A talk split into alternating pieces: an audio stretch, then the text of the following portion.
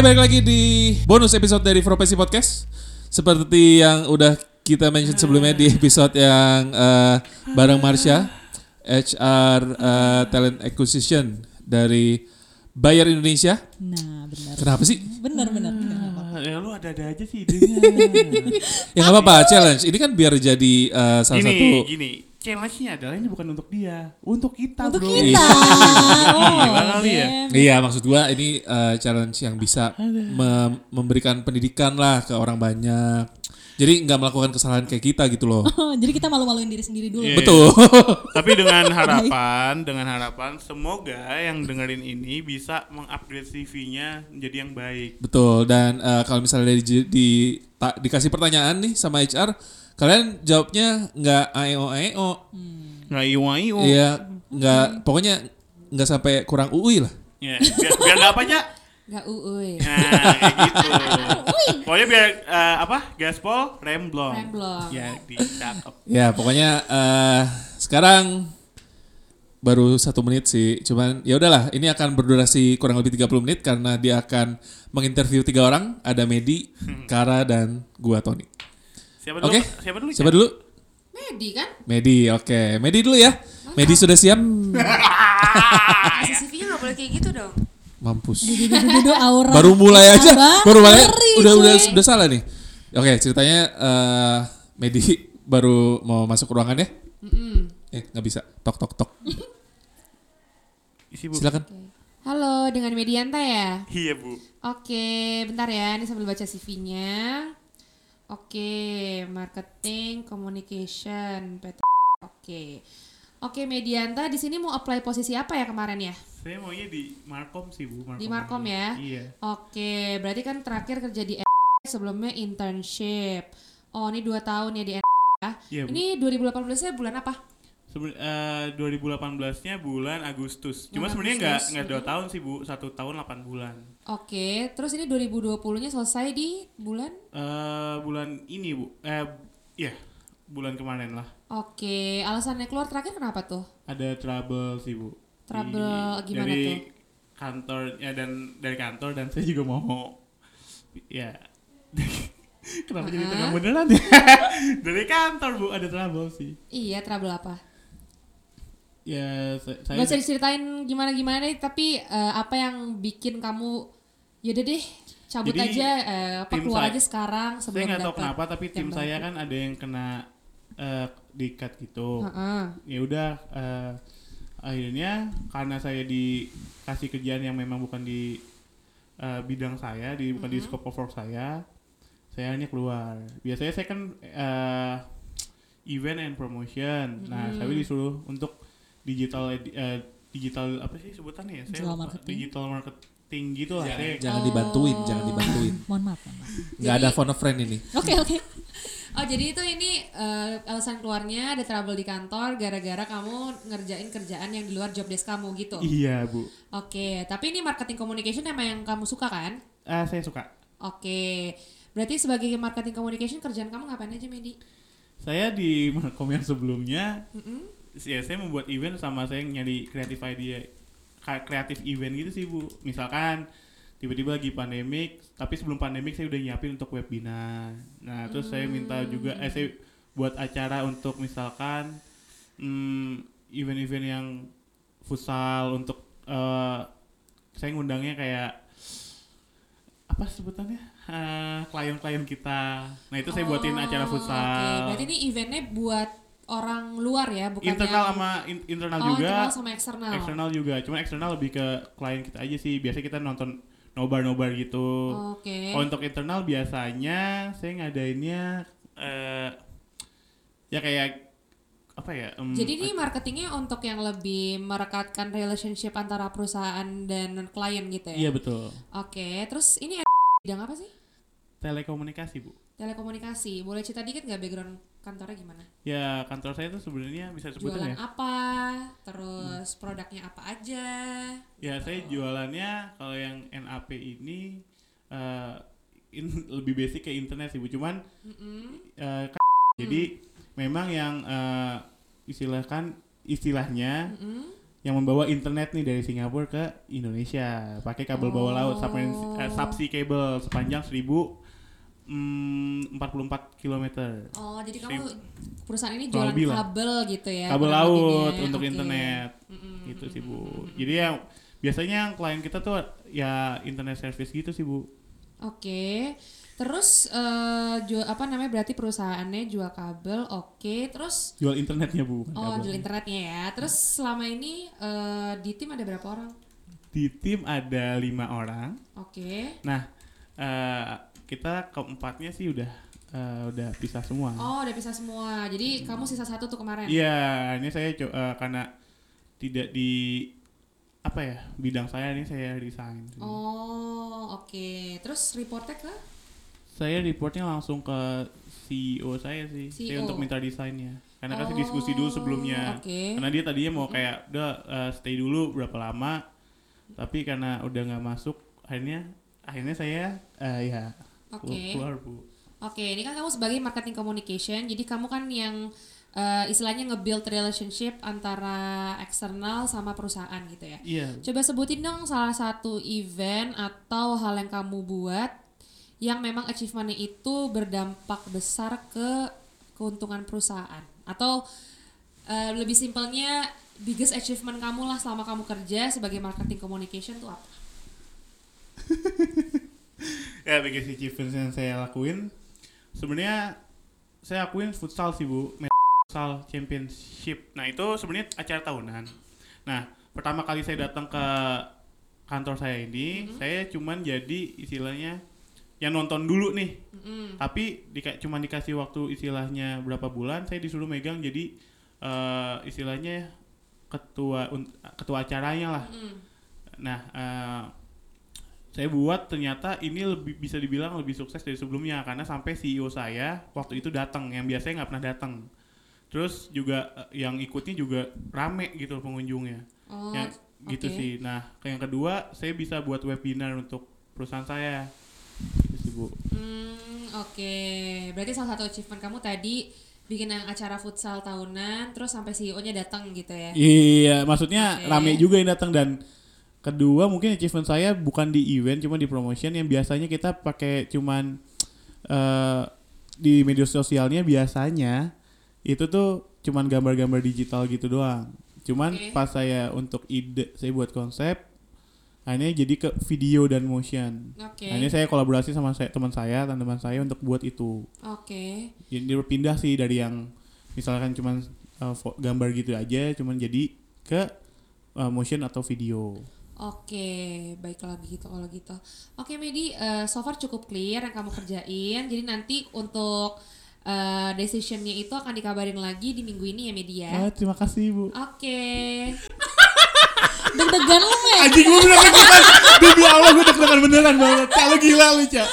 Beda ya, Itu, itu auranya beda. udah pendek banget loh durasinya. Gila itu gua kayak 30 intimidating banget sih. Masa sih? Iya ya, nggak tahu ya apa karena gua udah lama nggak interview kali ya. Udah lama. Sumpah, interview sumpah, kan dikit sumpah. lagi. Oke. Eh, Delapan men, eh, tujuh menit lah, tujuh menit barusan. Ya nggak apa-apa nggak apa-apa udah. segitu, Iya, jadi iya. ntar di endingnya kita masih bisa bahas kan. Nanti di ending baru kita bahas ya. Iya, Iya. iya, ya. kelamaan.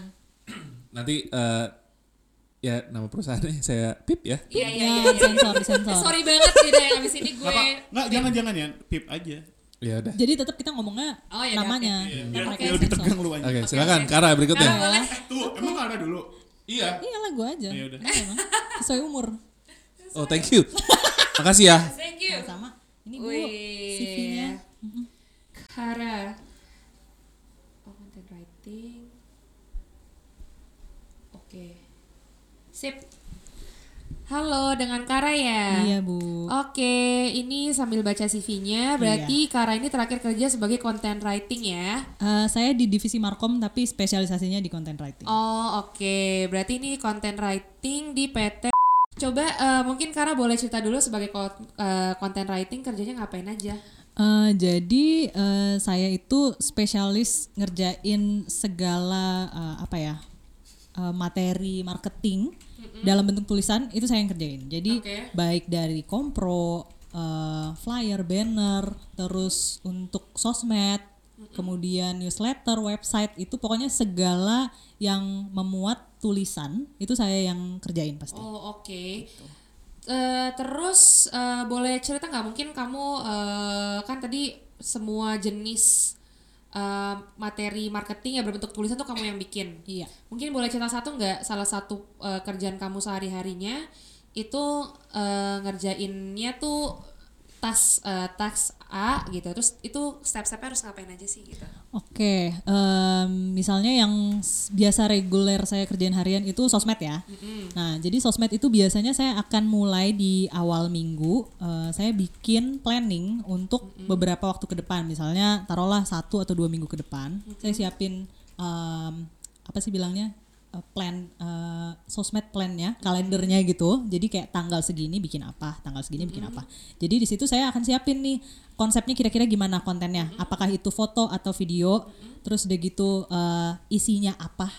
Cerita si videonya misalnya gitu. Kemudian eh, ada konten tertulis yang harus dimasukin atau enggak? Itu apa? Nanti saya siapin. Sama captionnya juga saya bikinin. Jadi nanti setelah selesai nih eh, plannya saya bikin, saya lempar ke grup akan saya email terus udah gitu dilihat sama atasan saya kalau dia approve maka akan dikerjain sama desainer kita gitu oke. dari situ mereka akan hasilin eh, kontennya sesuai yang saya konsepin kalau udah oke nanti akan saya eh, mereka kirim lagi ke saya terus udah gitu saya post di sosmed kita Oke.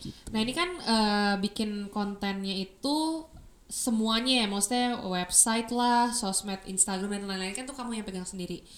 Nah itu eh kesulitannya apa nih? Maksudnya kan kamu nulis satu tapi misalkan buat semuanya mungkin ada yang sama atau enggak gitu ya. Tapi kesulitannya sendiri nih kamu sebagai content writing untuk megang semua jenis eh, materi tulisan itu apa aja sih yang sebenarnya eh, karena basic saya itu jurnalistik ya bu Oh, jadi oke. eh, saya lebih ke news awalnya ya.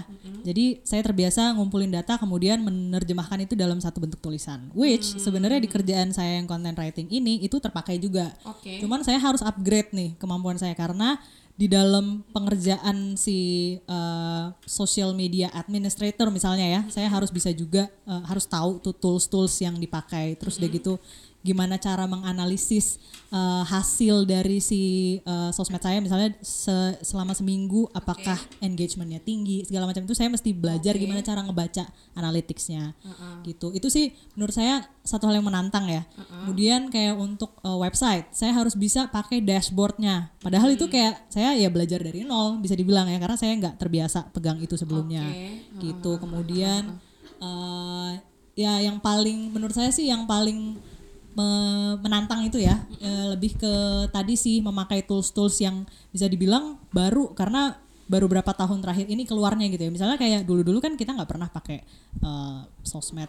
Belum belum ada tuh beberapa tahun sebelumnya gitu kan. Tapi eh, di beberapa tahun terakhir ini itu udah jadi eh, wajib banget nih semua perusahaan akan pakai itu sebagai sarana marketingnya. Nah jadi saya harus paham tuh semua cara memakai itu Berarti kesulitannya tuh lebih ke mastering salah satu tools baru atau cara baru untuk menunjang pekerjaan kamu gitu ya. Hmm, bisa dibilang gitu. Oke, terus so far gimana? Eh, apa namanya gimana kamu bisa nge-overcome itu? Maksudnya kan banyak tuh tools-tools yang dikerjain, terus banyak yang dari nol juga. Yes. Terus gimana cara yang kamu bisa akhirnya ngemasterin salah satu tools inilah gitu?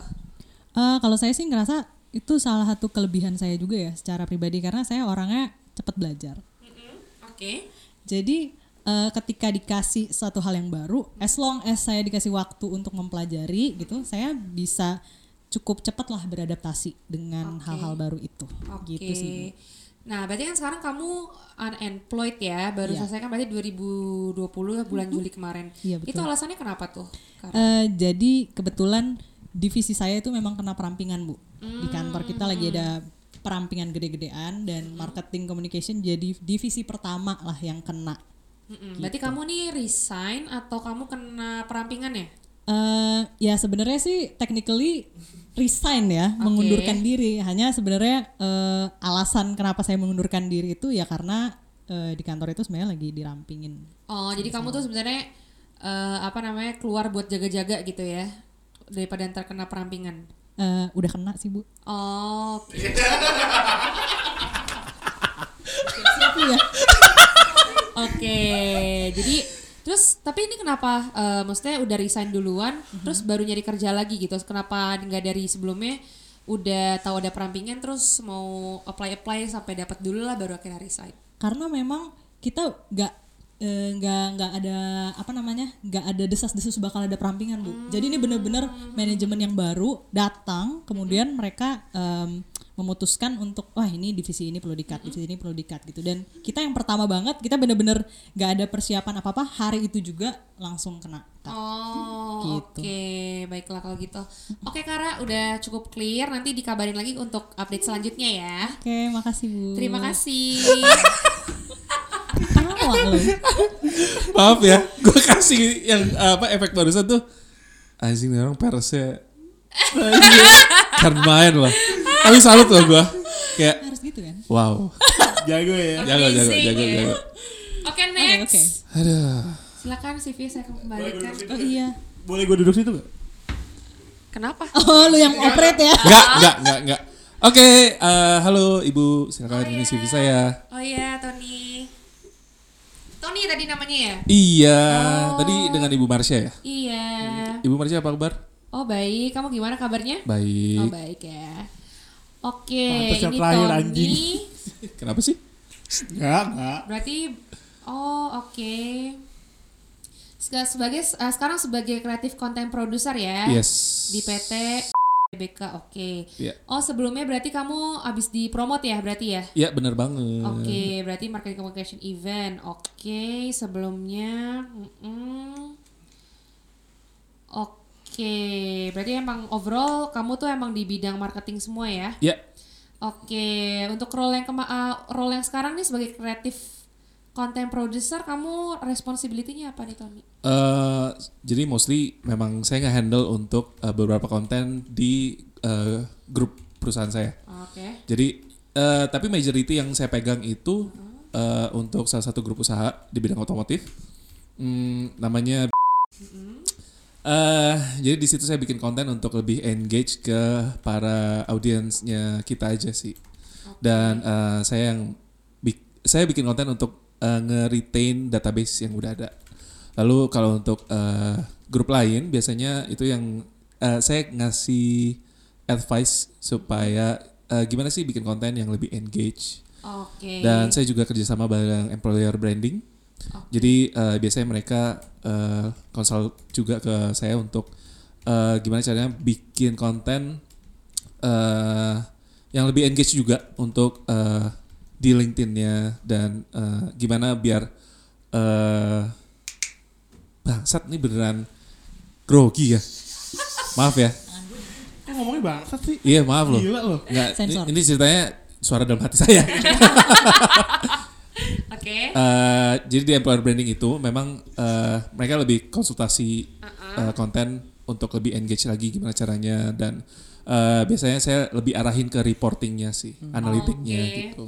Berarti itu intinya kamu bikin konten untuk eh, grup perusahaan biar eh, ini tuh gimana caranya biar bisa lebih engage lah dari internal Eh eksternal bukan atau- bikin konten bu, tapi lebih ke supervise aja sih. Oh, supervise. Iya. Oke, berarti ini kamu di bawahnya ada tim dong. Em, kebetulan sekarang udah nggak ada bu, Oh. jadi one man show aja. Berarti sebelumnya ada tim berarti. Eh, nggak ada juga sih bu, Oh, berarti kamu nih sendiri reportnya ke Eh, ke senior marketing manager dan COO.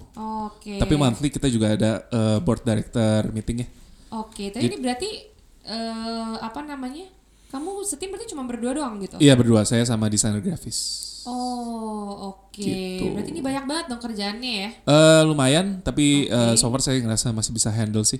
Oke, em, rata-rata untuk yang paling time consuming nih dari semua pekerjaan kamu ngerjain apa nih? Reporting bu, karena di situ paling banyak analyticalnya ya. Oke, Tapi eh thank God itu cuman sebulan sekali. oke. Sisanya sih eh saya biasanya work with the flow aja. Hmm. Karena kayak bikin editorial plan nggak terlalu lama ya. Itu report eh, report tiap bulan berarti ya. Itu Hmm. apa aja sih yang emang harus ditaruh di dalam reportnya? Jadi biasanya di report itu saya ngasih beberapa berapa banyak engagementnya biasanya eh persentase di situ lalu untuk analytical eh, newsletter report jadi di situ eh, biasanya kita mengukur eh, berapa besar sih engagement di newsletter yang kita kirim Eh, kemudian kalau untuk employer branding eh, biasanya kita eh, analyticalnya untuk LinkedIn aja. Berarti ini kamu ngumpulin data-datanya sendiri? Ya. Oke. Terus eh, apa namanya selain itu eh, boleh cerita nggak mungkin eh, salah satu project kamu nih yang mungkin lagi di lagi jalan sekarang atau yang memang udah sebelumnya kamu kerjain yang memang mungkin salah satu apa namanya achievement terbesar kamu lah yang bisa dibilang mungkin ini kompleks banget. Maksudnya udah sangat challenging terus ternyata kamu bisa overcome semua itu itu. Em, terakhir eh, kita nge-revamp website kita. Jadi eh, jadi ada anak perusahaan. eh, jadi dia platform penjualan mobil. Kita nge-renew, renew tuh eh, ya memperbaharui eh, tampilannya secara UI dan UX. Nah di situ tantangannya karena waktunya sedikit, eh, kurang lebih saya punya waktu cuma tiga minggu. Eh, di situ saya harus eh, bikin semua kontennya dan supervise semua kontennya. Dan eh, di situ saya jadi project leadernya untuk eh, masukin semua kontennya. Oke. Dan eh, thank God itu meet the timeline sih bu. Hmm, oke.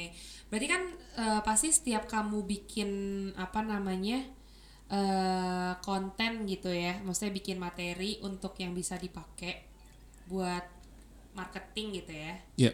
Nah itu eh, gimana kamu bisa tap in atau bisa identify oh ini yang lagi ngetren nih, oh ini nih yang memang kayaknya bisa nih dipakai.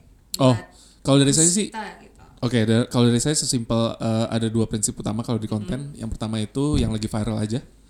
Lalu yang kedua eh, kita belajar dari report yang sebelumnya. Kalau misalnya itu yang tertinggi, eh, kita akan coba naikin itu lagi. Tapi di konten pun sebenarnya eh, ada yang namanya A/B testing. Oke. Jadi eh, kalau di konten tuh menurut saya kita nggak akan pernah salah sih. Karena kan kita selalu coba bikin yang baru ya. Oke, tapi kan mungkin nggak setiap ide kamu tuh diterima ya, maksudnya kan pasti harus diseleksi dulu. Berarti kan kamu juga nyiapin materi nggak cuma satu ya, setiap apa namanya mau majuin salah satu materi yang mau dipakai gitu Iya. kan.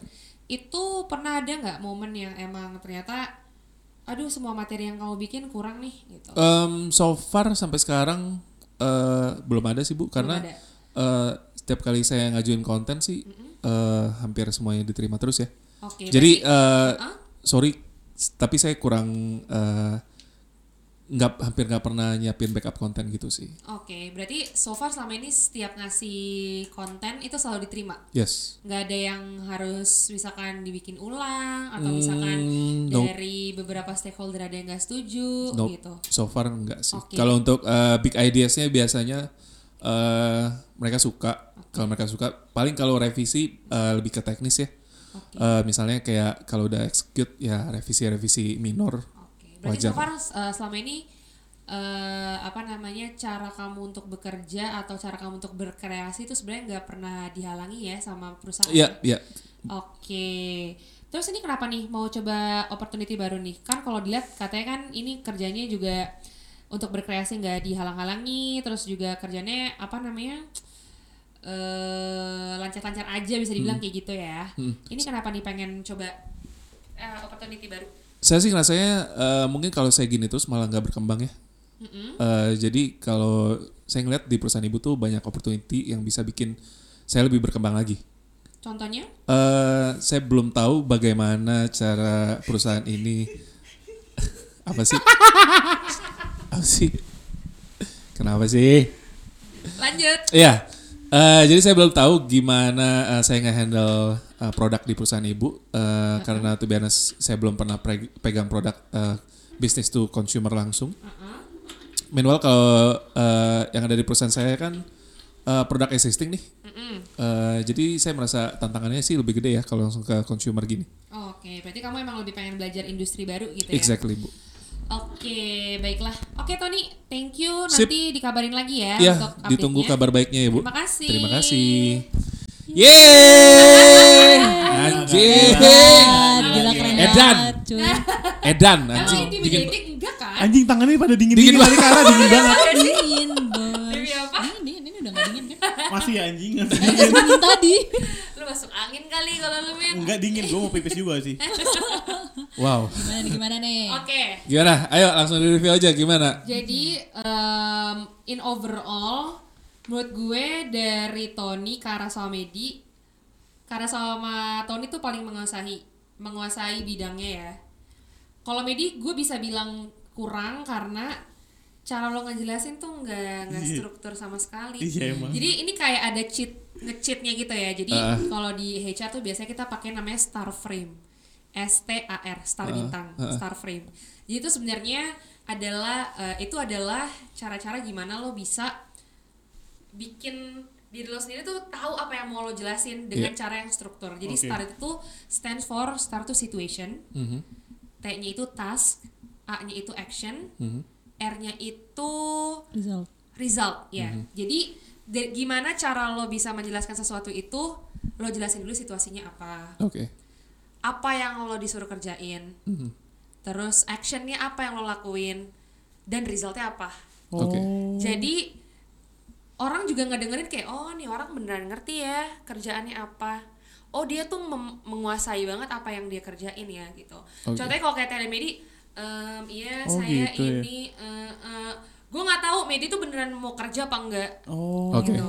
Gue nggak tahu apakah dia emang beneran butuh kerja apa enggak. Jadi kayak gue juga melihat keniatannya dari gimana lo bisa nge-prepare dan nge-wrap up jawaban lo ketika ditanya sama interviewernya Oh, gitu. gitu. Oke. Nah terus eh tadi kan gue tanya Medi juga alasannya kenapa pengen cabut? Ya bu saya ada problem lah ini ini ini ini. Gue nggak mau bersimpati tapi gue cuma pengen tahu alasan lo mau keluar kenapa dan motivasi lo apa lo pengen apply ke sini gitu.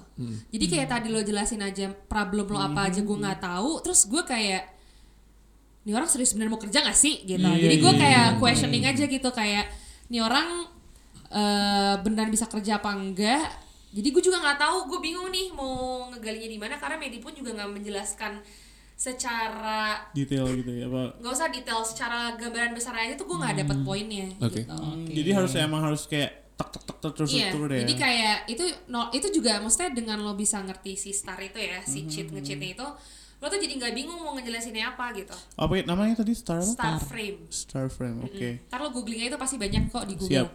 Terus kalau Kara oke. Tapi tadi Tony bilang kan kayak ah ini orang peres banget gitu. Tapi in the way emang Iya, iya.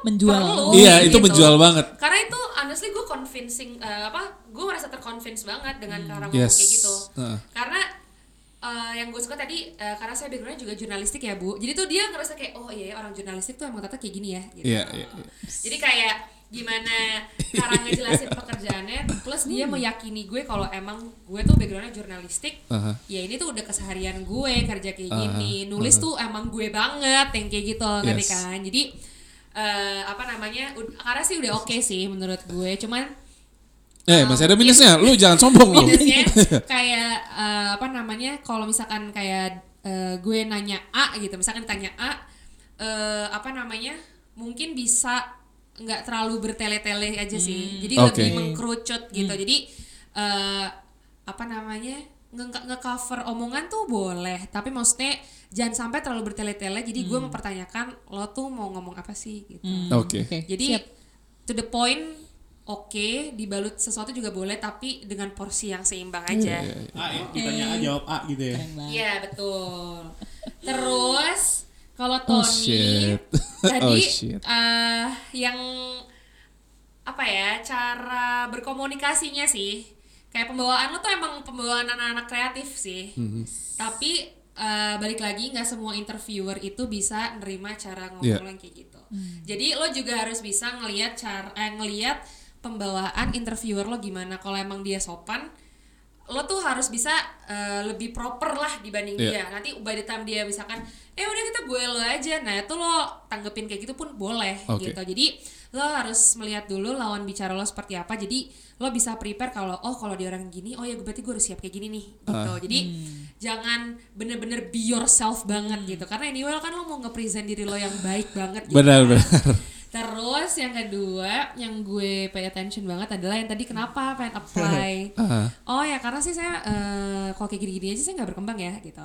Kayak ini pertama kalau emang lo ngerasa di perusahaan yang nanti lo akan ngerasa lebih berkembang, lo udah research apa gitu. Oke. Terus lo mau mengembangkan apa gitu.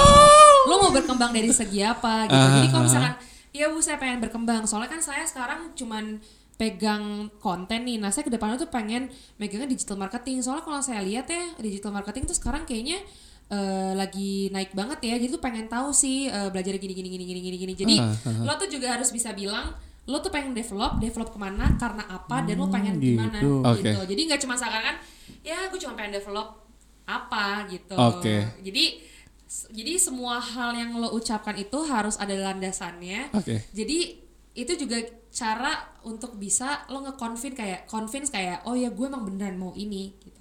Gue beneran mau kerja di sini loh Oke. gitu.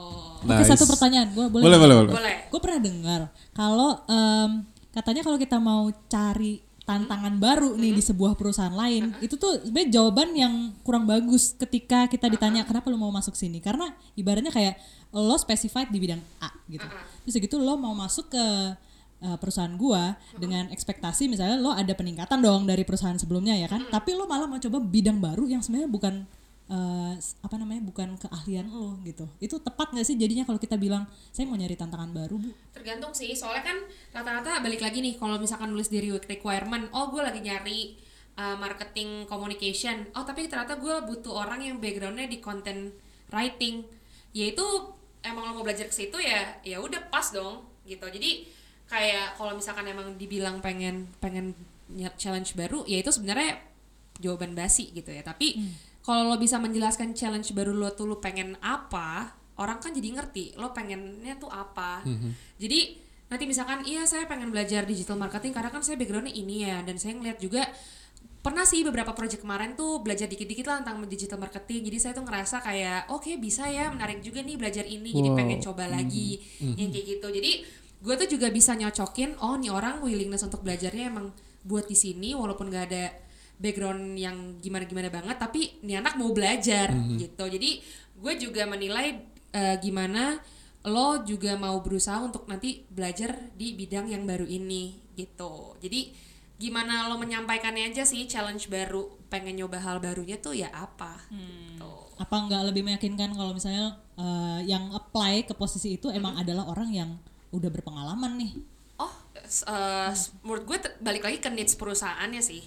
Karena kan gini, misalkan ada perusahaan yang misalkan oh nyarinya eh, art director gitu kan. Terus ternyata kalau gue nyari orang yang langsung art director tuh mahal pasti. Iya. Ah, I see. Jadi gue nyarinya orang yang di bawah art directornya aja deh. Jadi gue Ah. eh, hire orang dua level di bawah art director, tapi gue akan mau develop dia untuk bisa jadi art director. Ah. Kayak gitu. Oke. Jadi nggak semata-mata lo belum manajer, terus gue nyari posisi buat manajer ya mau nyampe kapan gue nyari orang-orang manajer tuh orang-orang manajer juga bentar lagi mau jadi head. Iya. Oke. Jadi kayak dari perusahaan pasti juga udah punya planning ya kalau emang dia masih junior junior banget nggak apa-apa deh tapi kan gue bisa develop dia nanti gue tuh pasti udah ada apa namanya career path developmentnya lah mau gimana gitu. gitu cakep cakep cakep. Gila ya. gitu Keren Syul. Ini kita dapat banyak insight baru loh gue Iya kan? kayak gini-ginian. Nah, Wow. em, satu lagi nih. Mhm. boleh Let's say kita Heeh, naik ke next step. heeh, Eh, lewatin kita interview sama user. heeh, Udah tawar-tawaran nego-negoan gaji. heeh. Gimana sih sebenarnya eh, nego gaji yang bener? pertama kenapa pengen nego Let's say, let's say menurut gue ini kurang. kurangnya karena Eh, menurut gue harusnya gue segini nih. Oke, kenapa lu bisa bilang lu segitu? Nah, jadi di mana-mana kalau lo mau nego, sebisa mungkin lo tuh udah menguasai banget atau misalkan lo tuh udah perhitungan banget nih sama gaji lo yang sekarang nih. Kayak lo tuh dapat apa gitu. Misalkan gaji lo sekarang 20 juta. Mhm. Terus ternyata lo dapat offer 23 juta yang di mana sebenarnya lo expect-nya di angka 25 juta Iya. bisa aja mungkin gue mau ngasih lo 25 juta tapi mungkin karena lo baru ya gue taruh lo 23 juta dulu deh biar nanti kan ke depannya tahun depan ada kenaikan gaji lo pun along the way akan sampai 25 juta itu Oke. tuh ada berpikir yang kayak gitu tapi kalau misalkan lo mau nego pasti dia akan nanya oh kalau gue sih gue selalu nanya kalau boleh tahu landasan awal kenapa minta nego tuh kenapa Anjing. karena setiap gue nelfon orang nih Iya. Halo Tony, ini kita mau kasih kamu angka segini segini segini. kalau misalkan dilihat dari penghasilan per tahunan kamu dari semua komponen-komponen gaji kamu, kamu tuh kalau di sini udah naik 38% loh. Aha. Jadi rata-rata perusahaan itu tuh naikin gaji ke kisaran 20 sampai 30%. Hmm. Di luar dari segitu itu tuh udah exception lah. Istilahnya Oke. kayak ya di market susah lah nyari orangnya makanya kita harus ny- lebih kompetitif buat offer orang dan lain-lain. Jadi Oke. gue pasti akan provide kenaikan Tony setahun di company yang sekarang tuh nanti akan naik 38% loh. Jadi kalau misalkan lo mau bilang kurang, kurang dari mana? Hmm. Kan udah naiknya 38%. Oke. Misalkan terus Iya sih, kalau tahunan emang naiknya 38%, tapi gaji saya sebulan kan cuma naik sepersekian ke- persen. Gue sih expect-nya segini segini segini. Karena skop pekerjaan yang nanti di sana kan akan lebih gede nih. Jadi nanti akan gini gini gini gini. Jadi lo juga harus bisa ngerepet tuh kenapa lo deserve angka segitu dan gimana lo bisa kayak ngejelasin juga nih kayak emang butuh segini karena gue tuh gini gini gini gini gini gini gini jadi nggak semerta-merta kayak kurang semua orang juga digaji kurang Iya, iya. gitu jadi harus punya bukti konkret atau at least lo bisa menjelaskan lah kenapa lo ngerasa ini kurang dan worth lo tuh lebih dari segitu Wow. karena kayak misalkan gue gaji lo 23 juta. Iya.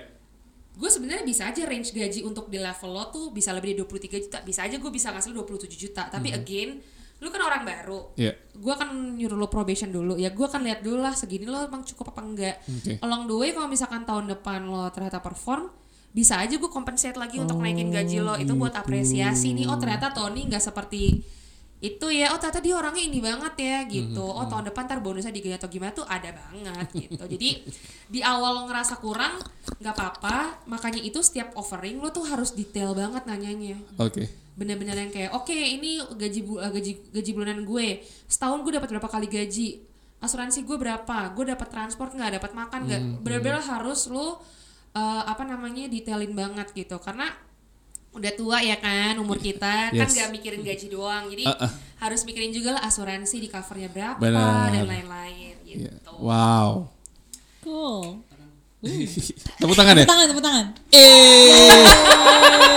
thank you Jakarta thank you thank you thank you Eh, Anjir, jadi gitu ya.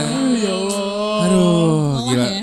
Tadi adalah sekitar 10 menit Terpanjang. terpanjang ya. itu gue ituin banget loh apa kayak gue Udah udah lo pepet-pepetin iya. banget. Karena biasanya kayak gue tuh paling 20-30 menit lah minimal gue nelfon orang. Karena kalau kayak tadi gue nge-capture ya siapa tahu lo lebih baik dari 10 menit yang tadi. Kalau Yes. gue ulur 20 menit gue bisa gali hal lain yang bisa jadi pertimbangan gue Iya. gitu. Jadi makanya kalau interview sebisa mungkin itu waktu lo bisa pakai buat bener-bener nge-present diri lo sebaik-baiknya Yes. Dan tadi juga pesannya eh, gue wrap up sedikit yang bagian Ya, gaji. boleh Jadi eh, mungkin kalian tuh jangan senak udel lah betul minta gaji tuh. betul Ada teman gue yang kayak eh gue pernah di titik di mana gue dipanggil perusahaan terus gue bingung. Duh anjir minta gaji berapa? Udah lu dua kali lipatin aja. Dua kali lipatin. gue digituin, gue digituin. Iya. Nah, meanwhile ya make sense juga apa yang si Masya bilang.